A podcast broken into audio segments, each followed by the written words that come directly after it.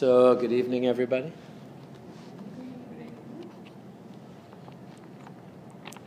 I hope you've all had a wonderful last two weeks. Two weeks? Two weeks? Um, yeah, I was just saying the last time we had a lot of snow when I was here, and now it's like summertime almost. Um, today is class four out of five. So I realized after I had spoken last class that this is actually only a five class series. I had thought it was six, so apologies. Um, so, yeah, hopefully we're slowly getting to the point where we've um, we've deepened or we're beginning to deepen our understanding of the practice of what it is actually that we're doing here, of kind of some of the methods and techniques of getting into the practice. And hopefully, some of us are actually even practicing outside of this class. Is anybody doing that? A couple? A little bit? Saw some like iffy hands.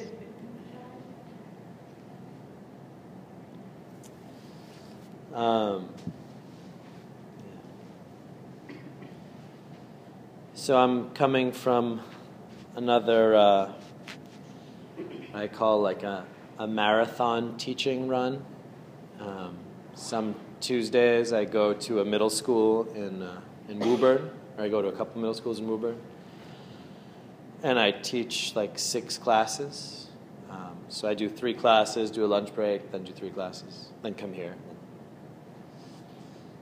Um, and it's really interesting teaching the um, guess they're like 11 to 13 year olds, 11 to 14 maybe even, 11 to 13. And, um, you know, the blocks there about 45 minutes long, maybe even a little more, maybe an hour.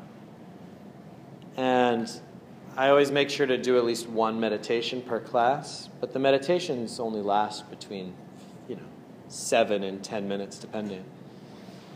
So I have often, you know, another 40 minutes to just kind of hang out and chat and see what's going on. So it was just really interesting at some of the directions that, that the whole thing takes. I saw with my first class this morning, we were talking about. Um, I was talking about being a monk and how we didn't kill anything, and people were like, "Well, what about bugs and spiders?" And I said, "Well, that's you know still killing, and those beings still, you know, if you clap your hands and your spider runs away, they, they're afraid. They have feelings too, right? And they said, well, what if a bee stings you and then it dies? And I said, well, that's like something committing suicide on your body. That's not, it's not really your fault. Um, and then it kind of opened up this talk um, about nonviolence, about really, you know, taking a new position on how we interact with life and that I forget exactly what the what the um, what the segue was, but it kind of also turned into a talk about good and bad. And I was saying to them, you know, that that there is no good or bad. That good or bad are just kind of arbitrary judgments. And um, in this past weekend, I was um, I was involved in a, a, ceremony. So we had a we did like a fire and we had like Native American drumming. And actually, I think I was involved in two ceremonies. Um, and it was really interesting during this time that I was playing this drum. And I was noticing that when the sun was behind the drum, I could see the shadow of my hand holding the drum from behind it. So it was almost like a, a silhouette of my hand through the drum. And then when I was facing the other way, um, I was seeing the hand that was beating the drum with the previously silhouetted hand now facing me, and the other hand was beating the drum. And I just had this interesting moment of doing that and almost thinking like, you know, America, Iraq, or something like this. Like it was this feeling of um, that the other, the thing on the other side, to you, it seems like the shadow side, right? that this idea of good or bad, or kind of hero and villain, or enemy and friend, how relative that stuff is. And it all kind of depends on which side of it you're on. Um, you know, every side thinks that they're that they're the good guys, I guess you could say. Um, and just this idea of it's about perception, that kind of a lot of what we call good and bad is just perception. And I was saying to the kids, yeah, well, you know, there's, you know, there's really nothing that you could call all good or all bad. And, um, and then one of them said, you know, and they started challenging me on this, these like 11 year olds, right? They're like, well, what about a serial killer? That's bad. And I said, well, the times that that person killed other people, that was a bad thing they did. But the person's not bad. Because I'm sure that person also did good stuff in their life. I'm sure if you looked at that person's whole life, they did both good and bad stuff. They probably had a family, they probably had people that loved them, maybe they had a dog when they were growing up. Who knows? They probably also had goodness in them, but also they did acts that were harming others, that killed people. That was really, yeah. And then one girl said, What about world peace? Isn't that good? And I was like, oh, wow, okay. Leave it to the 11 year olds, right? So I felt into that for a moment and I said, yeah, you know what? World peace is, is a great thing that we're definitely striving for. And also, I think that conflict is incredibly valuable. Because I know a lot of families that don't like to talk about conflict and everything, you know, they try to make everything peaceful, right? There's peace, there's no, everything's okay, nothing to see here, you know. But there's all of these really, you know, difficult, painful problems under the surface. But because we want to keep a peaceful facade, whether the parents want to feel like they're doing a good job, I'm a good mother, so I have a good family, so there's no problems here, kind of thing, right? Or they just don't want to look at it, we want to present something in a specific way a lot of problems are really boiling up under the surface. And sometimes, actually, conflict, fighting is very important. It's really the way for things to come up, and conflict doesn't mean doesn't have to mean violent conflict. You know. But conflict, it's often two things hitting together to find a new homeostasis, and that's sometimes incredibly necessary. So it was a very interesting time with just this one class, right? Um, and then I led a meditation, and then after the class was after the meditation, this was the end of the class. A lot of the kids um, were saying that they were seeing colors. So like one girl was like, "I see like yellow," and the other was like, "Yeah, yeah, I see yellow." And the other was, "I see red. I see blue." Like as if something had happened and shifted in their vision, and they were all seeing colors in the room for some weird reason. And then I went to another class, and I talked to them. And I did meditation and a lot of them were seeing like they called it glitter, like stuff kind of doing this. And it was interesting because in that same hallway when I was there a couple weeks ago, I did a meditation. And the whole class, their right eye was crying. Just at the end of the meditation, everybody's right eye was dripping water. And they didn't know why. And it was this really interesting thing that I, every now and then when I'm teaching groups of kids in this one hallway, actually, so far, that they're all having like these really interesting, similar experiences, but it's just weird. I said maybe it's like a you know a vortex in that hallway. I don't know what's up. But uh, but yeah, that there's kind of these group movements. So one of the classes I was trying to engage them as a class of eighth graders. I always feel like eighth graders are a little bit standoffish. They're a little bit kind of too cool for school, and uh, they didn't really want to engage. But I kind of sat down, I started talking to them, and then I kind of really felt into the class, and it was interesting because I almost had a switch of perspective, and I felt suddenly, actually, I think eighth graders are just incredibly insecure. That they're really, really tender, really vulnerable. They're kind of shy for some reason. They're, they're shyer. They're, I think, maybe coming into maybe puberty does that. So suddenly you realize this whole thing about boys and girls and kind of you have to readjust the way that you hold yourself and present yourself. Whereas the sixth and seventh graders, they're still very much children in the sense of like they'll do or say anything and jump around and it doesn't really matter. They're just all kind of on the same level.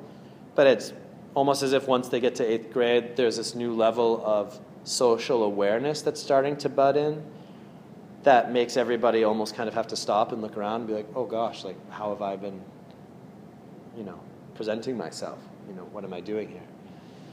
So, um, so eventually I got them going when I just started talking about ghosts and just was like, all right, anyone have any ghost stories? And everyone kind of their ears perked up. And like, really? And I said, Well, I have ghost stories. You want to hear it? And they're like, Yeah. And they got interested and kind of took it from there. Um, you know, different experiences that I've had in my life, but also recently a podcast I listened to, and it was a lot about um, kind of like last words, the last words of different people, slash the experiences of a lot of people as they're dying. Seems like it's an incredibly common thing as people are in those last stages of life. They start to see and communicate with relatives that have already passed on. There's just tons and tons of reports of this, that people see this.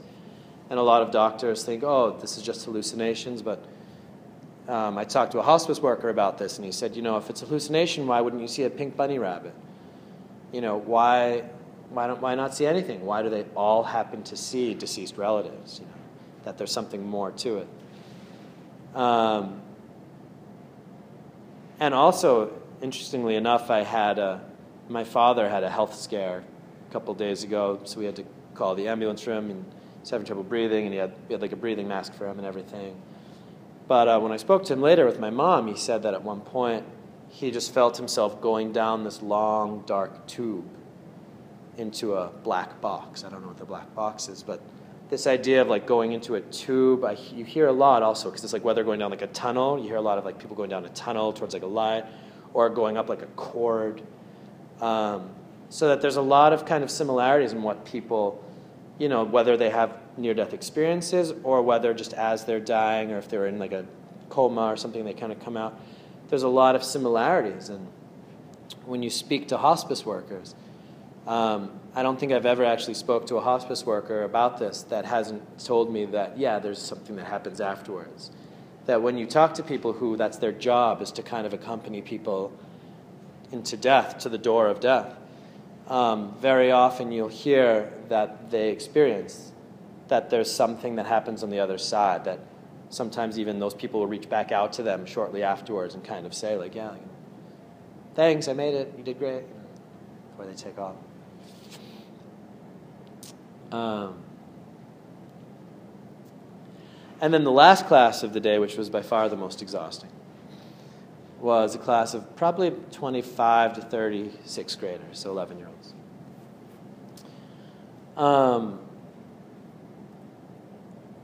it was after lunchtime, so you could imagine, right? Lots of sugar. So we were just talking the other day. You know, you see a lot of kids that are on medication these days. A lot of kids on Adderall and different focusing med- medications.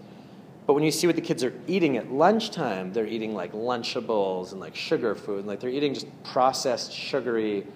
And it's like, so no wonder that their minds are kind of jumping all over the place and scattered because the diet, the parents don't get it. They don't know that the diet is actually affecting their minds. So they're feeding them kind of junk, garbage food.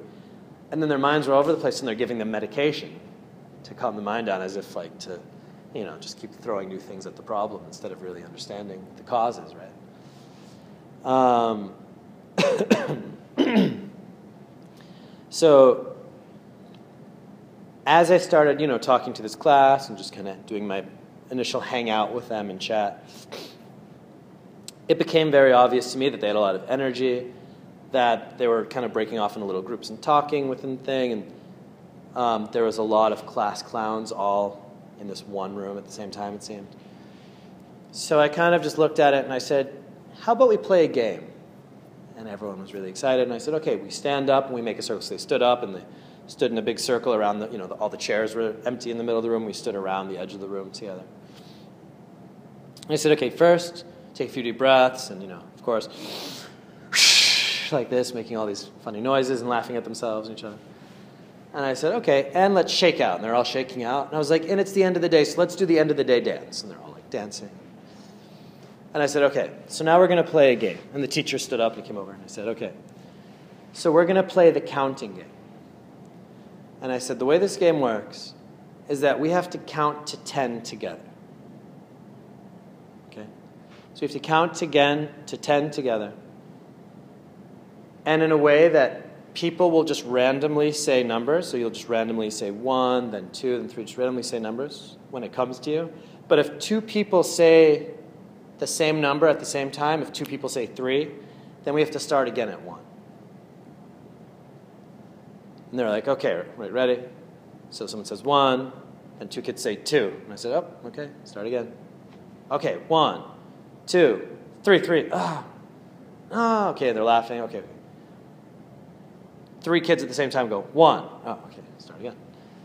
Okay, one, two, two. Ah. And you could see slowly that they're getting frustrated, that they're trying to find ways out of it. You can see their minds. They're like, okay, well, why don't we just do it in order? I was like, nope, no systems. Okay, one, two, three, five. Nope, sorry, only one person can say one number. Um, okay, and they'd, they'd be like, one. They'd point at somebody. I was like, no, you can't point. That's a system. And slowly getting to this point where they kept trying and trying and trying. And I was also really noticing that it was, you know, out of a class of 25 kids, you'd see the same six kids wanting to say numbers each time. So I kind of, you know, just watched a little bit and facilitated, and it, you know, eventually, as the energy was getting more and more kind of like frenetic and frustrated, I said, okay, everybody take another breath. And then I said to them, you guys, this game is also to teach you how to listen. Right? So we have two ears and one mouth. So we should probably listen twice as much as we talk. And I said, I know that a lot of you want to be the guy who says the number. I said, but sometimes it's more important to be the guy who holds space for someone else to do something. That you don't have to be the one in the center, that sometimes you can hold space and that's even more valuable, that you can listen. Was like, does that make sense? And like some kids were nodding, and then right away one kid's like, one. And they're like, two, two. I'm like, no. I was like, if you're saying a number as I'm still talking to you, it means that you're probably that guy. I was like, just wait and listen to me. I said, it's about listening. And they all kind of nodded, and they're like, oh, yeah, okay. One, two, three, three. I was like, okay. So, and I kept saying to them, it's about listening, giving space, waiting. And they again and again and again. It's still, you know, another 10 times. And the teacher was there, and the teacher started getting frustrated. He's like, guys, what has he been saying? It's about listening, right? He's, now he's kind of getting into it, right? So eventually I again stop them. I say, okay, take another breath. And then I said, you know, don't think that you have to count like one, two, three, four, like one after the other. I said, why don't you leave space in between the numbers? Like, imagine that you have like an hour to do this. Imagine you have a lot of time. Yeah? Because if you think about it, if you were to space an activity like that over a day, if you'd sit here with people and we'd say, we have one whole day to count to 10 together, then you would just be sitting and just kind of randomly throughout the whole day, you'd hear like one, maybe like two hours later, two, right? There's so much space that you wouldn't bang into each other. So I said to them, you know, I kind of said, you know, try giving it space, and really listening. And again, the same kind of thing that they someone started as I was speaking to them, and they fell over each other again. It's like, you know, it's like you're going to keep falling over each other. And I said, why is it the same five kids that always need to be the one who says it? Like, let the other people try. You know, kept kind of giving this impulse, impulse, impulse. And then finally, really about giving space. And I said, you know, allow time in between each number, even like a few seconds, even like a minute. Like really allow space and listen. Listen. And then one kid said one, and then I kind of held up my hands and I, you know, and I breathed deeply. And they kind of all looked at me, and then one kid said two. And like they waited, and I breathed really deeply again. And someone said three, and I breathed. So I really made these like loud, exaggerated breaths and then they kind of got it, and then slowly they counted, and then they made it to 10 finally, and then they jumped on their desks screaming, and ah! And then the teacher kind of like, okay, everyone else. And then afterwards, I asked them, you know, what was that about? What was that about? And they said, you know, well, that's about patience, and it's about listening and waiting. And, and one girl said, yeah, I mean, some people seem to always really want the attention, and that seems to be what's happening. And then they bump into each other. And I said, yeah. Um, and also this thing about holding space. And I also at the end kind of said to them, you know, honestly, it's not it's not even that I necessarily had a certain teaching to teach you guys about this. Um, but I just felt like you needed it, and I felt like it was actually a very rich lesson. I felt like there was actually really a lot in there. And um, and it's funny because after class, the teacher said to me, he said, "Yeah, you know, first day of class, I asked them to sit in order by their name, like you know, alphabetical order with their first name." And they said, but just to change it up, he said, but you have to do it without talking, you know, to try it. And he's like, and I do this every year with all the classes, it's fine. He said, with this class, and he like named a couple of the kids specifically that you know I was kind of talking to during the class. He said, "Yeah, I had to help them because as I was giving the instructions to that, they were too busy talking to even hear what they were supposed to do." And it seemed like it was kind of something that he was dealing with on a you know on a larger basis was this idea of how to how to get these kids to kind of realize that to start being more present and to think develop that kind of social understanding in a different way. Um, and it's very interesting also in a class like that because, yeah, say you have 25 kids, you'll usually have just a little small handful of kids that are the ones always talking out, making jokes, doing this. But then you have the other two thirds of the kids that are kind of there, ready to go, like listening, waiting. You know, and almost like a lot of kids sometimes just spend like their day in class waiting for everyone else to stop talking so like they can learn whatever they're supposed to learn that day. And I also mentioned, I said it's interesting because also you know, a lot of those people that usually take the background, um, I said this also gives them a chance to come to come forward a little bit, right? Some of the people in the back actually have a chance to speak out. So, in a very short time today, in just these couple of hours, there's really just this, like I say, marathon. So there's just all of these experiences, one after the other, and each class is a whole kind of microcosm, right? A whole yeah, system of new kids, and new ways of thinking. And just by sitting and being with them, you could really see, oh, it has to do it that way, I have to do it that way, I have to be like this. That each, each class is a new situation. You have to, again, um, renegotiate your relationship to one after the other. and I mean, it's more, um, it's more visible like that simply because I was leading the group, so I really had to be on top of the energy of each new group. But when you step back and you also look at your life, you'll realize that your life is also kind of just a series of different microcosms that you jump into. Like you go home, right? So you have your home life, whatever that looks like, whether you have family or not, whoever's there at your home, what your home looks like, that space looks like, right? And then you step out. And even right away, then maybe you have your your apartment or your neighborhood community, that suddenly you're in this social network of things, you're in your town, right? Then you'll go to work, and we all know that workplaces have their own group culture, the work mentality. I was just listening to NPR today, actually, and they were talking about what I would call the, the scandals that are happening at Uber.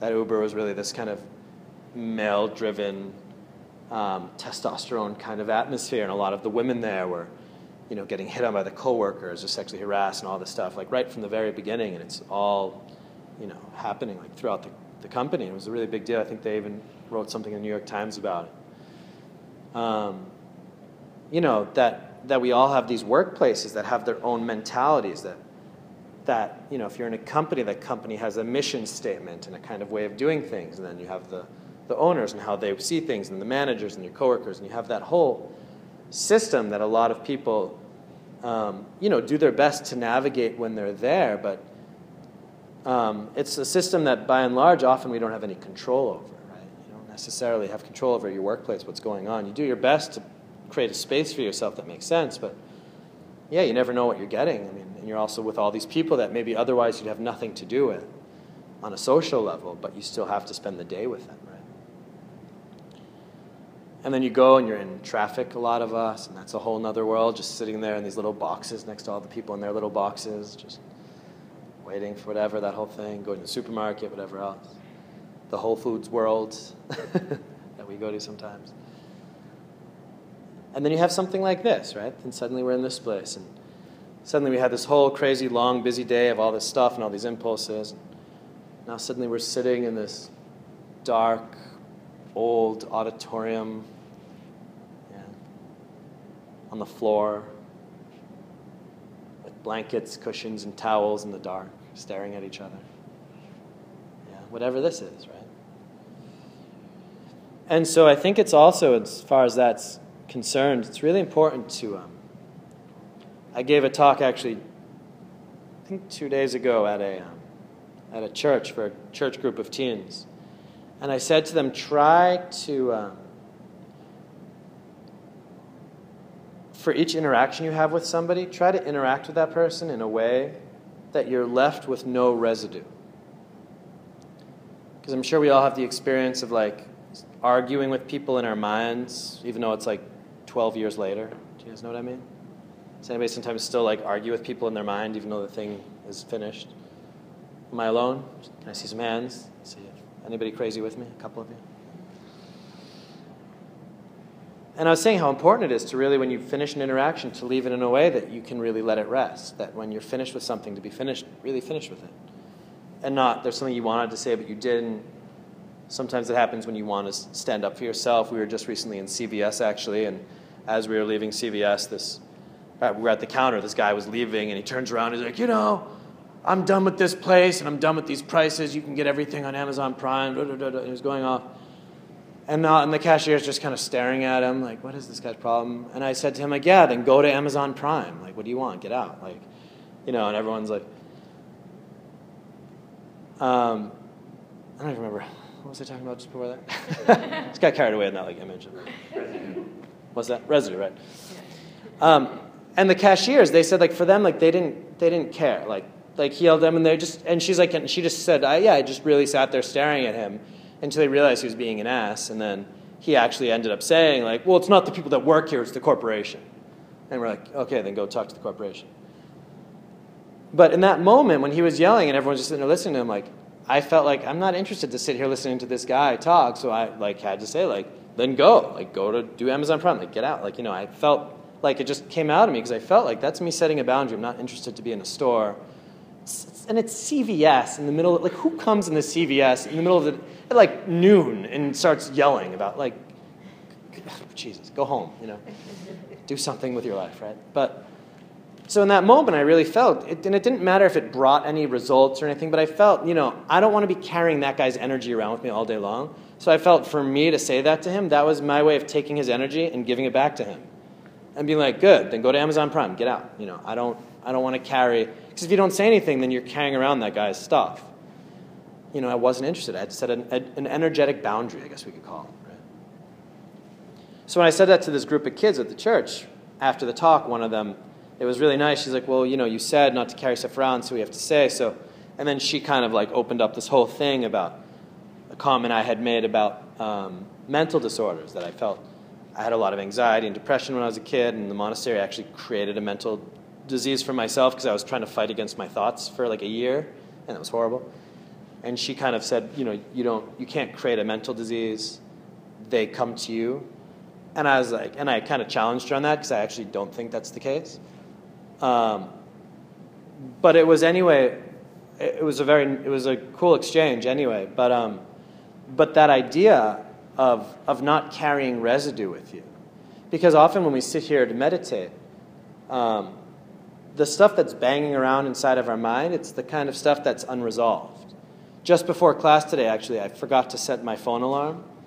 So I was, I fell asleep, and I had kind of like a 30 minute long, uh, I wouldn't say it was a nightmare, but it was a stressful dream about me being like in a shopping mall and looking at my phone, and it was 8 o'clock, and I was like, oh my God, I have the class, I need to get there, and how did it get so late? And I didn't wake up, and it was like this whole like long thing about me like trying to get here. And then like I woke up and I go and look and it's you know five o'clock. And I like, oh my god. But uh, but because I didn't set that down, I didn't you know create that security and set that alarm, then I could let it go. My mind was still carrying it, and it took it into my dream world, and I was trying to process that in my dream. It was almost my mind like saying, "Oh, like, don't sleep too long, or you'll miss meditation class tonight." And so we'll see that the things that we haven't resolved, they it, they stick to it. It's like sticky; they stay in there. You know. And it uses up a lot of our mental energy, uses up a lot of our emotional energy, and our mind space, and just our energy. And really, um, you know, when you talk about like a spiritual being, you'll often talk about terms like freedom. They're, they seem very free, or they seem very light, right? Or they seem kind of joyful. Yeah, so freedom, lightness, joyfulness, those things all come from really having been able to put things down the more things that you've been able to resolve, the less you carry around with you. And the less you carry around with you, the more you're kind of able to be present, to have this space, to be buoyant, because you're not, you're not being weighed down by things. Um, and above all, when you have your energy, you have more power to actually engage in life and in the world. My teacher in my monastery in Germany, he actually told me that he went to India once and he met Mother Teresa. And this was, you know, I don't even know how long ago, 20 years ago or more. And he said that he went, uh, I think it's in Calcutta, he went to Calcutta and they went to Mother Teresa's mission. I don't know what it would be called. And, uh, and they, you know, said, Hi, we're here. And they're monks. And they said, We want to you know, have an audience. And she was really busy, but they kind of found a little slot of time for them to have an audience to meet. And so they go in and talk to her. And, you know, the first thing he says is that she's actually like this big. She's like super, she was super short, really small woman. But uh, they sat down with her, and he said to her, How, how do you do this? How, how have you done this? You know? And she lifts up her hands and she does this. And she said, With empty hands. With empty hands, you can do anything. And in Buddhist, you know, understanding, that would mean that when you've when you're not holding on to things, when you're not grasping things, when you're letting go, you're free. You're free to interact in the moment and do whatever's needed. And when Mother Teresa was asked, you know, how did you help these hundreds of thousands of people? She said, I didn't. I helped one person, and then I helped one person, and then I helped one person, and then I helped one person. So she didn't look at it as that big thing. She just saw that she's just helping that person who's in front of her. And then when that person leaves, she's let that person go so that she can fully be present for the next person. And then she's letting that go to be fully present for the next person.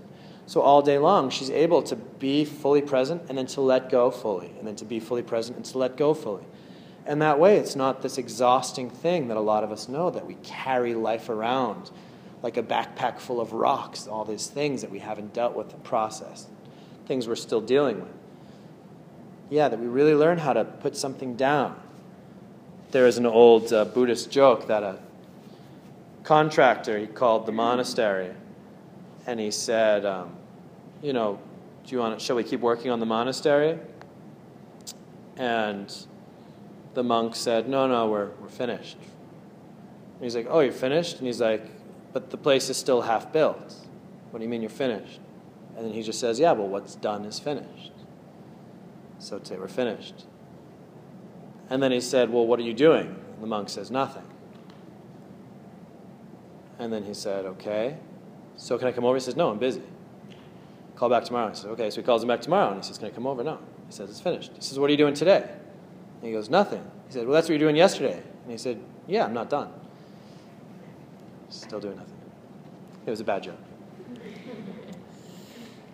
But this idea of what's done is finished is really, it was like a beautiful part of this, right? Because everything is still moving, everything's in flow, everything's in flux.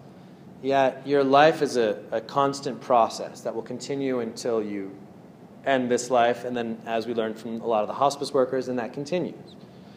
So it's always, there's always going to be the next thing. It's not like a lot of us has this idea one day we'll be done with work and we'll retire, and then somehow life will be this open thing, and we can la la la dance in the rainbows. You know it's not the case. Life will always, there's always the next thing to do. There's always the next thing to do. Um, there is no end. And I think the kind of sooner you realize that, the more you really just become present in each situation, and the more you also kind of learn how to leave that. Um, and it really creates this sense of freedom and this flow. And it really allows you just to be present wherever you are and not to kind of drag old stuff around with you. You don't need to. I also said to that group if you have a thought that comes up, you don't have to believe everything you think. Right? If I'm sitting here and somebody walks in the room and I think, oh, that's a, there's this really stupid person, you know, I don't have to then think, oh, yeah, that is a stupid person. Yeah, that, that is a stupid person. I don't have to take that thought and really stand behind it. You know, and I don't have to chastise that thought. I don't have to think, oh, that's not, oh, I shouldn't have thought that. That's not nice. That person, he's probably great. You don't, if somebody walks in and this thought comes up, oh, that's really stupid person, that thought's already gone by itself. And then that person comes in, you're like, hey, how you doing? And then you can totally just be present with that person. So you don't have to believe your thoughts either. That stuff also is just kind of coming and going. Even your thoughts don't have to leave residue. Right? One of my teachers, Ajahn Brahm, said it's like a non-stick frying pan, right? This, your thoughts just slide off of your mind all by themselves if you let them. You can have a thought and you can just let it slide right away. You don't have to make more of it. You don't have to proliferate it. Keep it going, add stuff to it, feel good or bad about it, comment on it, have opinions about it. Yeah, because where do thoughts come from? You know? Why? Who says your thoughts are you?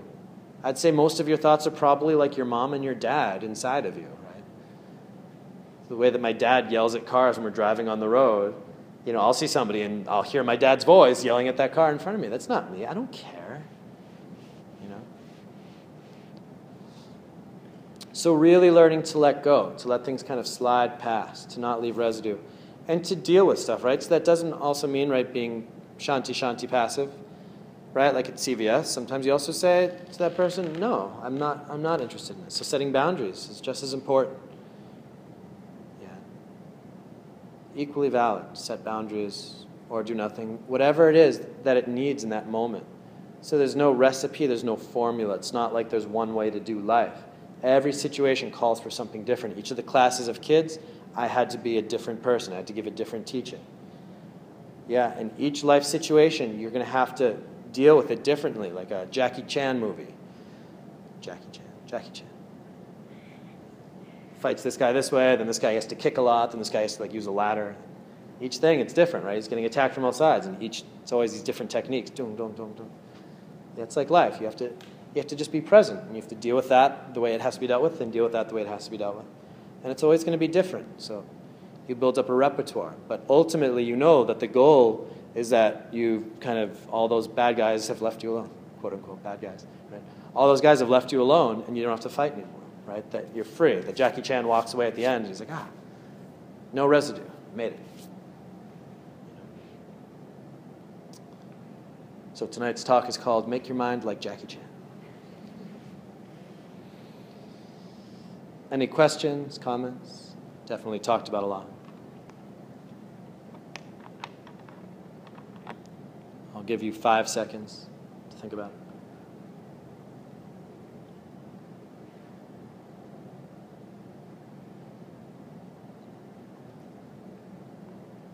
Okay. I think with the guy in CVS, that people do things like that, it's, it's about them and what they're going through, and not whoever they're projecting it on. And, and it's important to remember that it's, it's not about you. Hmm. It's about the other person. Mm. Yeah, very good.